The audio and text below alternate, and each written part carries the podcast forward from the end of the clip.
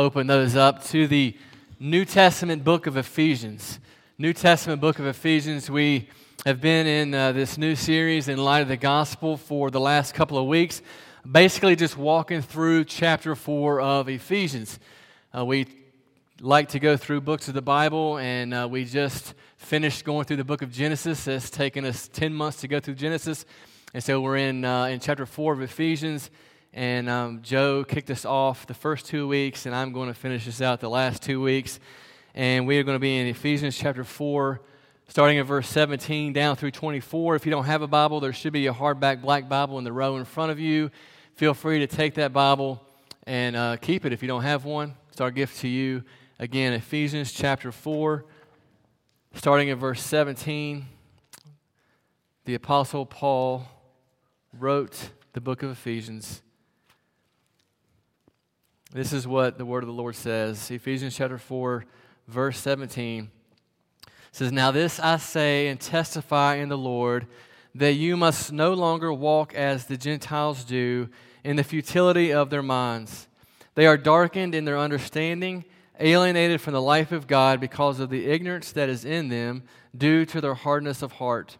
They have become callous and have given themselves up to sensuality, greedy to practice every kind of impurity.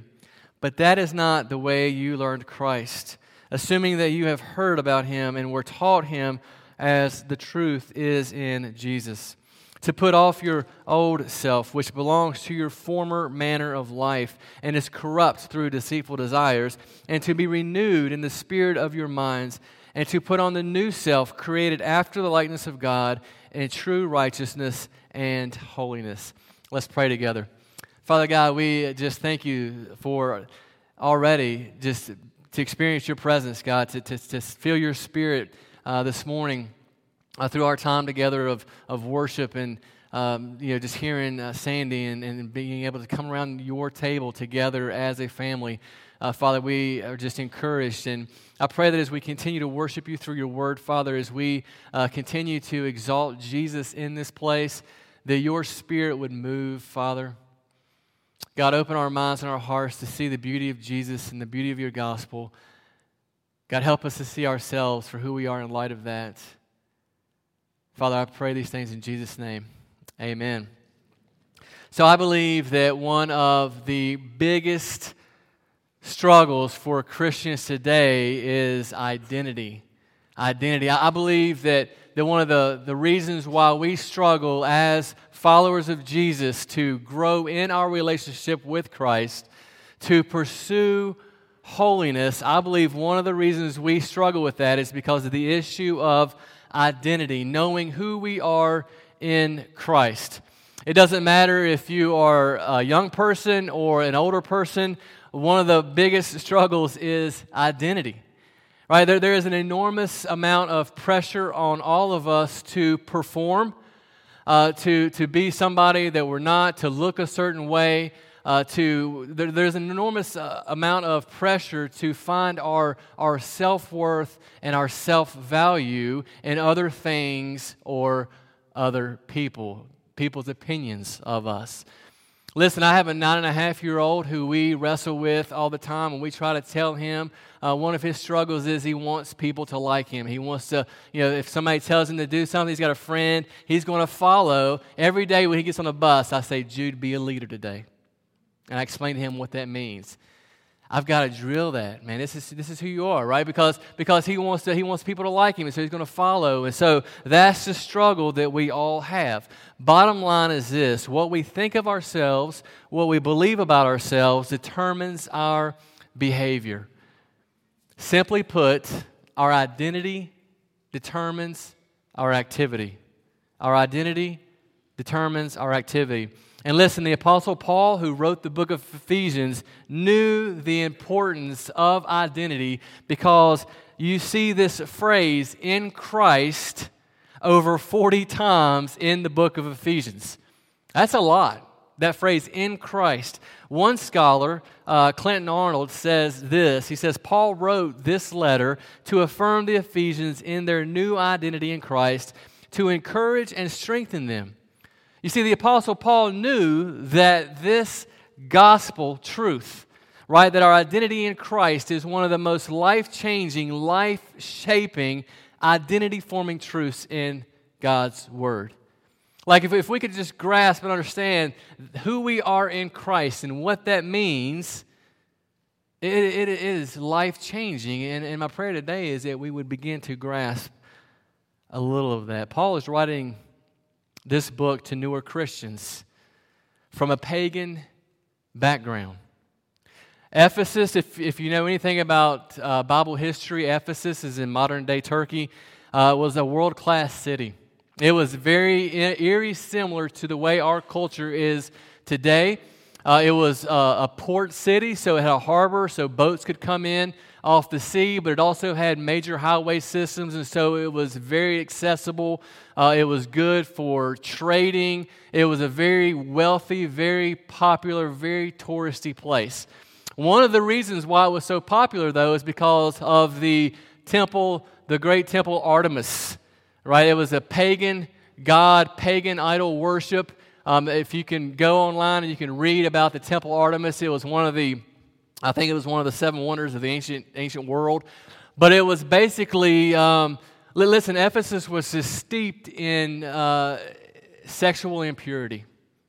I mean, it was rampant in Ephesus. It was a very, very dark place. And so you can imagine that as Paul is writing the book of Ephesians, the reason he uses that phrase in Christ so much is because he's writing to people who had just come out of this lifestyle. Like the, the, the, this, so I imagine that these new Christians are probably like walking around Ephesus and they're running into some old friends that they used to hang out with at the temple.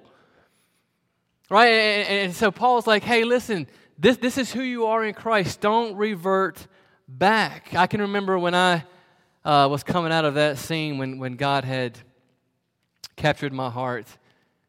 And I was uh, around 20 years old, and, and I was kind of coming out of that scene. I, I remember my friends calling me up on the weekends, and uh, they would call me Hoback. That's my last name. They say, Hoback, you going out with us at this party in Blacksburg? And I'd be like, no, no, I'm not going.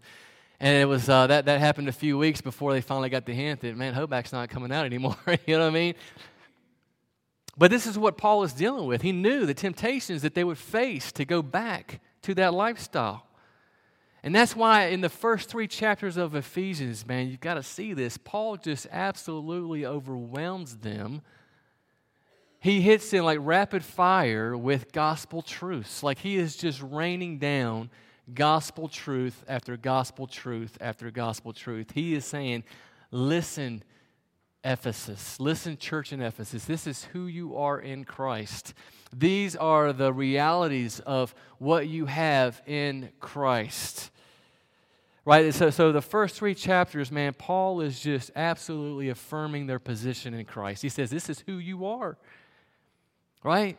In Christ, this is huge. In Christ, you are positionally holy. In Christ, you are made righteous. In Christ, we are justified in a second, in a moment. You are forgiven. You are made righteous. You are positionally holy. And you ask, how can this be? Right in Ephesians chapter 2, verse 1, he says that, that, that you were dead in your sins. Our sins that alienated us from God. We are separated from God because He is holy and righteous, and we are sinful and rebellious.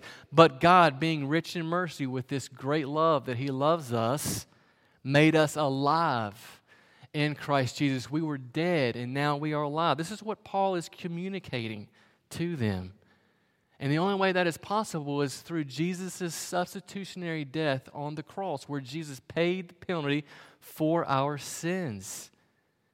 Uh, it's a beautiful transaction that happens on the cross, right? Jesus takes our sin, and then our, his righteousness, his perfect life is imputed to us. That's what I mean. When I say positionally holy, that, that's what I mean. You are holy and righteous before God because of Jesus. 2 Corinthians 5:21 Paul says for he made him Jesus who knew no sin to be sin for us so that we might become the righteousness of God in him. And so listen, the first 3 chapters of Ephesians, man, Paul Paul is just drilling this in their heads. He's like, listen, this is who you are. His desire is that these gospel truths would become more than just a bunch of doctrines to believe, that they would become more than just this theology that you construct in your head. But his, his, his desire is that they would be transformed by these gospel truths, that the gospel would capture their hearts and they would be transformed. Right? More than just more than just behavior modification, more than just cleaning up your behavior. We tend to focus on outward behavior. Paul's like, no, no, no, no. God wants your heart. He wants to change you from the inside out to where it filters all the way down to the way you walk, how you think, how you use your body, how you use your time and energy, right? Paul wants them to experience the fullness in Christ, the joy, the power that they already possess in Christ. And the same is true for us, right? And so there's two things that we're going to look at quickly this morning. Uh, Paul is basically going back and forth here. He says, This is the life that you, that you had before Christ. This is who you were. And now this is the life that you have after Christ. This is who you are now. That was your identity, but this is your identity now. And so Paul uses this, this phrase. He says, Put off your old self and put on the new self, which is in Christ. And so what Paul does here, man, is he begins with an honest evaluation of the human heart. And this is so important that you see this because if we don't get to the heart, if we don't get beneath the surface, if all we focus on is behavior modification, then we're going to continue to fall short. And we're going to get frustrated with ourselves. But Paul begins with an honest evaluation of the heart issue. If we're not willing to dig deep beneath the surface, then we will always, always just settle for superficial change, is what it, what it amounts to. Right? And so Paul says, he says, if we want to escape the futility and deceitful desires of life, we've got to uh, stop walking as the Gentiles do. Look what he says in verse 17. He says, You must no longer walk as the Gentiles do. Now, the Gentiles represent all people who aren't Christians. Okay, so in our culture and day, we could easily say, if Paul was writing to us, Church, at Chester Christian Church, he'd say, no longer walk as the Americans do in the futility of their minds. Now, that word futility is the same concept that King Solomon uses in the Old Testament when he writes the book of Ecclesiastes. King Solomon, if you don't know who he was, he was the wisest man who ever lived. Right? He had more wisdom, he had more knowledge, he had more money, he had more women, more everything than anyone, and yet King Solomon said, without God, it is all meaningless. It is all futile. It's like chasing after the wind. You see, without a transcendent God to bring transcendent meaning, it is all vanity. And one of the most terrifying things in life is to finally get that one thing that we think is going to bring us happiness. That one thing that we've been chasing, that we think is going to validate us, to give us the identity that we're looking for. I think the terrifying thing is to finally get that, to achieve that, and then realize that that is not what brings us satisfaction. It's not what we needed. You see, this is why we acquire more possessions. This is why we obsess with appearance. This is why we never are content because we are searching for satisfaction in the things that were never meant to give us satisfaction. And this is what Paul is saying. He said, it's futility. It's futility. He goes on to say that they're alienated from God because of the ignorance that is in them due to their hardness of heart. See, their, heart, their hearts have become hard, hard towards God. And, and, listen, it's not because they're, they're dumb. He's saying these are some of the most educated people, sophisticated people that he's talking about. These are smart people. But the problem is, and it's not, it's not because there's not evidence around them, right? Paul would tell us in Romans chapter 1 that the evidence for God is all around us. I mean, you talked about the Himalayas, Sandy, and just the, the beauty of God's creation. All you got to do is look and see there's evidence for a creator.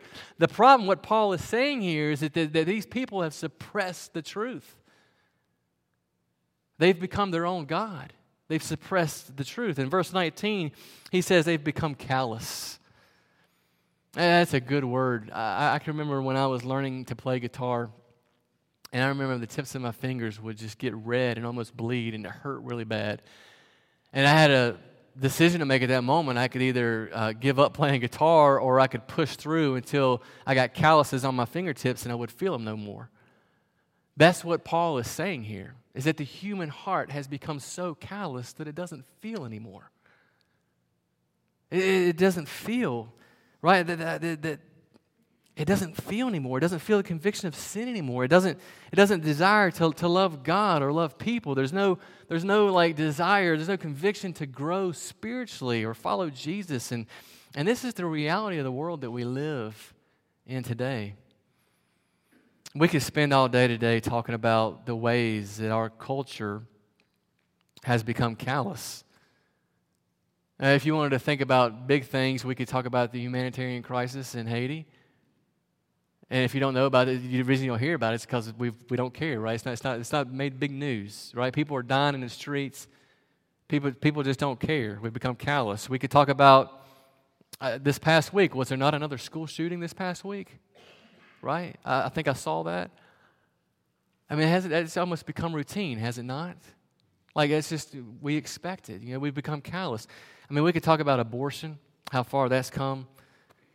It's just, but listen, I, I, I, I want to be careful here because I don't want us to think about, I don't want us to sit here and become self righteous and think about all these big things like, yeah, man, our world has become callous because I want us to look deep within our own heart. Right? Talk about the anger that, that we struggle with.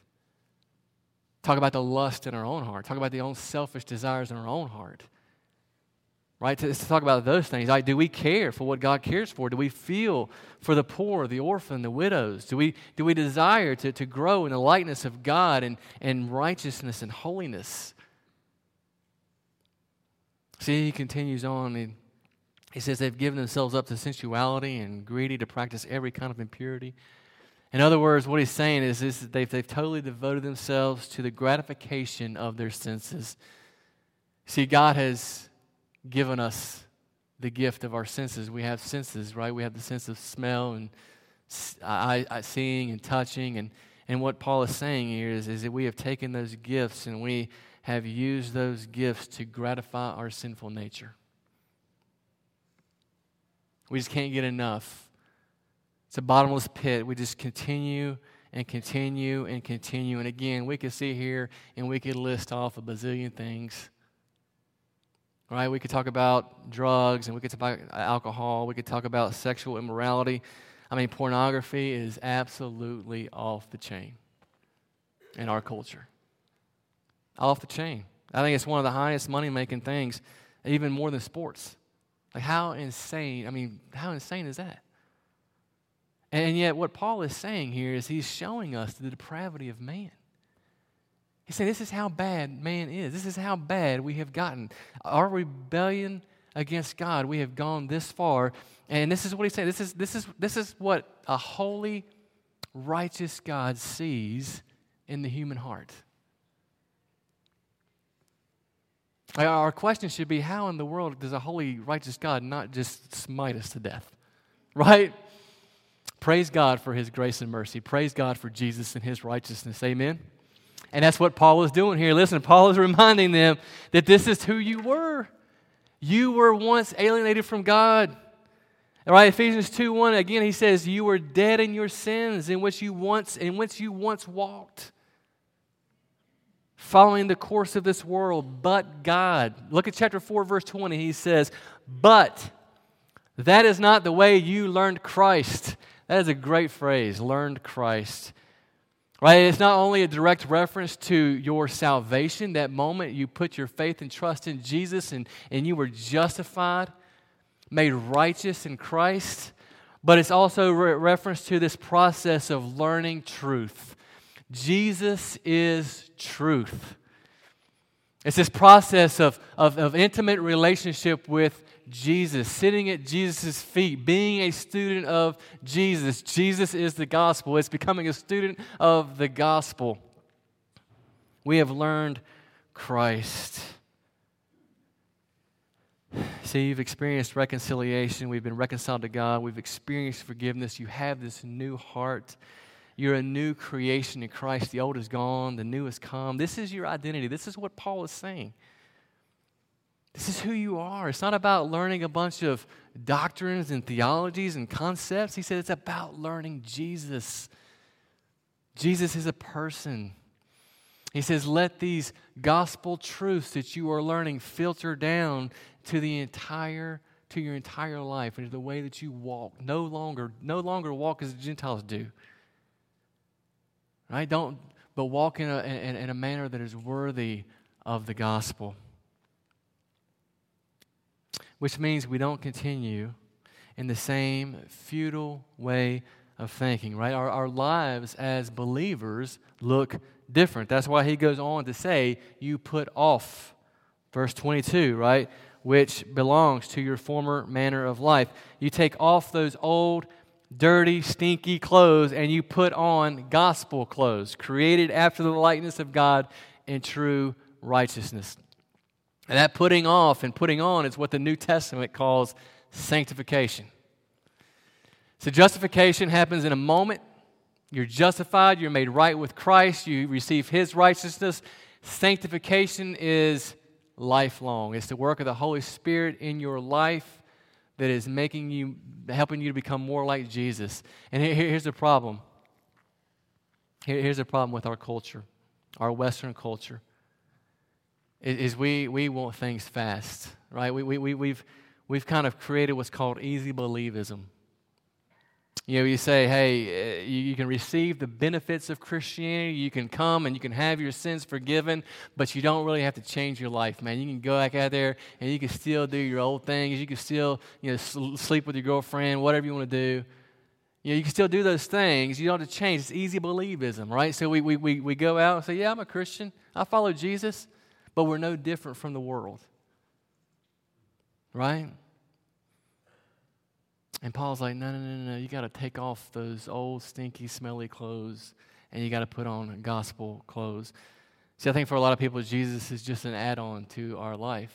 There's no difference whatsoever. I want to read uh, Romans. It's going to be on the screen for you. You can write it down if you want to. Go back and look at it later.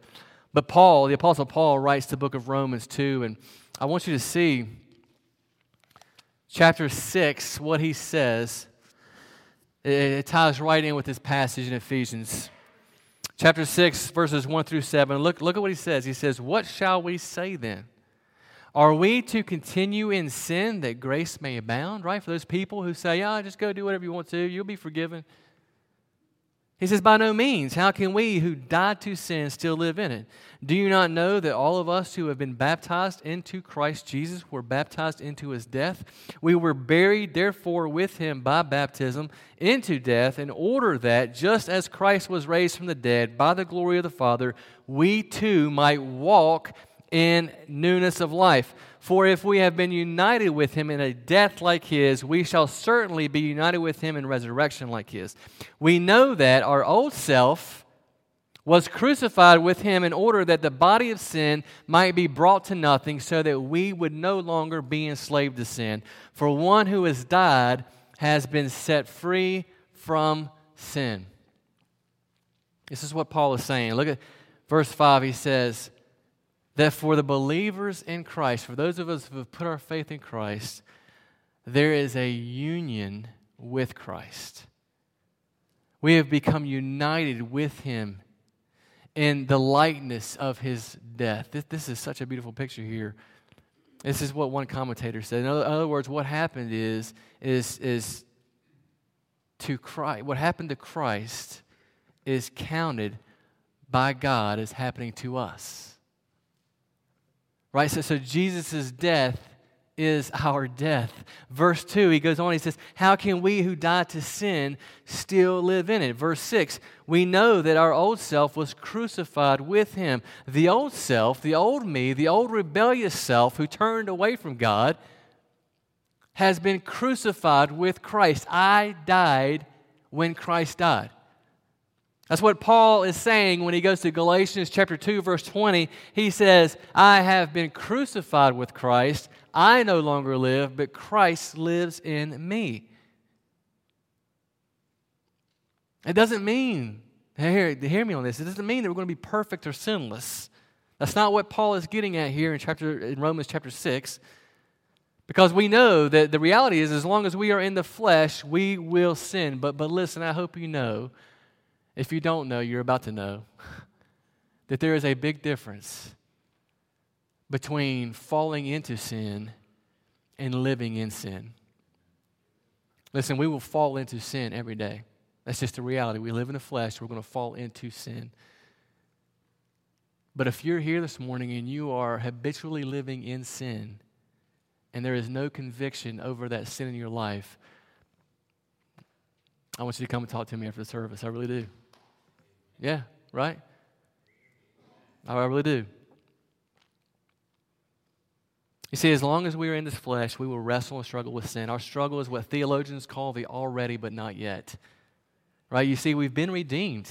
We've been justified. We've been made righteous in Christ. We are positionally holy. We have resurrection power now, but we still live in the flesh. Do you feel that tension? We have this tension every single day. Right? Hashtag the struggle is real. Right? And this is what Paul is saying. What you wear, the clothes that you have on, matter. This is why he's saying you got to take off you got to take off these clothes and put on gospel clothes. Right? Because what you do, how you think, what you your identity, it filters down to the way that we function in life. And, and this is why this is so important because as people, Chester Christian Church, as people who have learned Christ, as people who have gone from death to life, as people who have experienced God's grace and mercy and forgiveness. For those of us who have experienced those things, right, we are a new creation right now. Right? We, we've experienced the kingdom of God. We have resurrection power right now. And so it matters what we do, it matters what we say, it matters what we watch, it matters how we handle our business in the community. Because what we are projecting to people who don't know Christ is that Christ satisfies. What we're telling the, the, the, community, what we're telling the world is that, is that my identity is in Christ. I am content now. I have joy now, regardless of my circumstances in life. I have joy now. And that is what Paul is helping us see. He says, So, how do we do this? How do we put on this new self? How do we live out this Christian life and pursue holiness and righteousness that Paul talks about in verse 24? How do we do that, Chester Christian Church? I'm glad you asked because I'm about to tell you. I believe the answer is in verse 23. It says, Be renewed in the spirit of your mind. This is the connection between putting off the old self and putting on the new self being renewed in the spirit of your mind. Mind. He's focusing on the mind here. Notice what he says in verse 17 No longer walk as the Gentiles do in the futility of their, right? They are darkened in their understanding, alienated from the life of God because of their ignorance that is in them. Paul says you've got to be renewed in the spirit of your mind, right? Listen to me. You learned Christ. Be renewed in the spirit of your mind. First and foremost, this is what that means. First and foremost, this is the work of the Holy Spirit. Titus chapter 3, go ahead, Gary, put that up there. Titus 3, 5 says, He saved us. Talking God saved us, not because of works done by us in righteousness, so nothing we've done, but according to His own mercy by the washing of regeneration and the renewal of the Holy Spirit. First and foremost, listen to me, it is the work of the Holy Spirit. It's the work of the Holy Spirit. Think repentance, right? Think about what repentance is. Repentance means to have a change of mind. The Holy Spirit is working on your heart, and you are having a change of mind about who Christ is. That's what happened in Acts chapter 2 when Peter preaches the sermon, the first gospel sermon. It says the people were cut to the heart, they were pierced, they had a change of mind. They saw Christ for who he was, and they saw themselves for who they were. And they said, Oh my gosh, we're sinners. We need Jesus. It's a work of the Holy Spirit. The Spirit, Spirit is working in our minds and our hearts to see Christ. Secondly, secondly, we join in with the Holy Spirit. The Holy Spirit empowers us to then be obedient. Now, you got to hear me on this. Our obedience comes from our, that we are already in Christ. Does that make sense? You're not, your obedience is not to try to get in Christ. You are already justified. You are positionally holy. You are made righteous. Therefore, your obedience flows from that. It's a world of difference. If you try to obey, to try to get in Christ, to try to earn his favor, it doesn't work. It's called legalism, it's called self righteousness. But if you come from a position of like, man, I am, I am already made righteous, thank you, God, for saving me, and then your obedience flows from that, the Holy Spirit is empowering you. It's called grace driven effort. Grace driven effort. That's what it is. Romans 12, 2 says, Do not be conformed to this world, but be transformed by the renewal of your mind. Colossians 3 2 says, We pursue Christ. Says, We set our minds on things above, not on things that are on earth. So, how do we join the Holy Spirit in obedience? How do we, how do we, uh, how do we, how are we renewed by the Spirit in our mind? Well, listen to me, you, you got to be in the Word. Amen? We've got to be people of the Word. We've got to be in the Word. We've got to soak it up. We've got to study. Jesus is truth. We've got to study Jesus. We've got to be in the Word. We've got to know it. Paul says in Corinthians, I think it's Second Corinthians, I think it's chapter 9 actually, he says, Take every thought captive and make it obedient to Christ. So whenever you you have a thought that pops up in your mind, you're like, Where the heck did that come from? Right? Paul says, Take that thought capture it, make it obedient to Christ. How do we do that? Well, if we don't know the Word, we, we won't be able to do that. We've got to know the Word, right? We've got to hide the Word in our hearts. We've got to know the truth. We've got to study Scripture. Another way that we can do this practically is being in small groups. Man, We've got to study the Word together, encourage each other, pray for each other. It's got to be accountability got to spur each other on. We've got to be like, hey, man, let's pursue Christ together. Let's pursue this, this, this righteousness together. Right? Let's grieve over sin. Let's be like, man, let's be convicted. Let's, let's, let's do that together as a church. There's, there's just a couple things that you can do. Let, let me close with this, this final thing here, just to kind of hopefully bring it home to you. This past week, I was we were at home and, and, and we try to do uh, just a little Bible lesson each night. listen, it, it, doesn't happen every night, and the Bible lesson is literally like five minutes long, and it's chaos, is it not, Rob? I'm looking at my wife here; she's like agreeing, right? So don't sit there and be like, "Man, the pastor he does Bible lessons at home." It's not like that. Um, but we were doing this, uh, this going through the gospel project, and my oldest son Jude, and, and I've I've been open and honest with you guys before. I have not been uh, ashamed or afraid to tell you that one of the things that I do with my kids is whenever they do something that's, that's wrong or they, they sin or mess up, whatever, I always bring it back to the gospel. I always ask them, I say, Do you know why you did what you did? And I let them know it's because they have a dirty heart. Again, I just want to be brutally honest with them so that they recognize their need for Jesus. Well, we were I may have gone a little too far with that over the years, okay, just so you know, because we were sitting at the living room the other night, and, and I, I got this sense as we were going over the lesson that Jude had this defeatist type of attitude. He kind of, I could hear in, his, in what he was saying. He didn't come out and say this, but I could hear him saying, well, essentially, you know, uh, we're going to sin anyway, so, so what does it matter? We all got dirty hearts. That's not what he said, but that's what I heard. okay? At that moment, I was like, okay, hold on, hold up, wait a minute. All right. I got up out of, out of the chair. Asher, my youngest, was down here on the floor, like being like crazy, and I just kind of put my hand over his mouth. I didn't do that. I kind of pushed him off to the side. I didn't do that either. Picked him up, threw him over in Robin's lap. I said, Jude, listen to me, buddy. I said, uh uh I said, when you put your faith and trust in Jesus Christ, I said, you are made righteous in Christ. You are positionally holy. This is who you are. You are a saint. You are saint. You're, you're a new creation. The old is gone, the new has come. This is who you are. This is who you are. You are made righteous. And so, therefore, as you are made righteous, you begin to live out of this new identity. That's who you are in Christ. Through the power of the Holy Spirit, you are enabled to be able to obey and to follow Christ.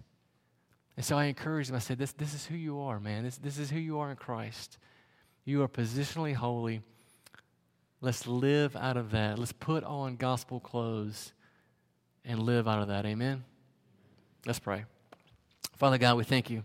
Thank you for your word. We thank you for our time together this morning. I pray, Father, as we close out today, that if there are uh, people here who just need to talk or need people to pray with, we pray, Father, that you would just uh, help them to see uh, their need for that, God, and not to be ashamed. Um, so, Father, I pray that you would move. I pray, Father, for uh, as we leave here, God, we would just continue to think on these things and. Uh, we thank you for your grace and mercy. We thank you for your son, Jesus. And we pray these things in his name. Amen.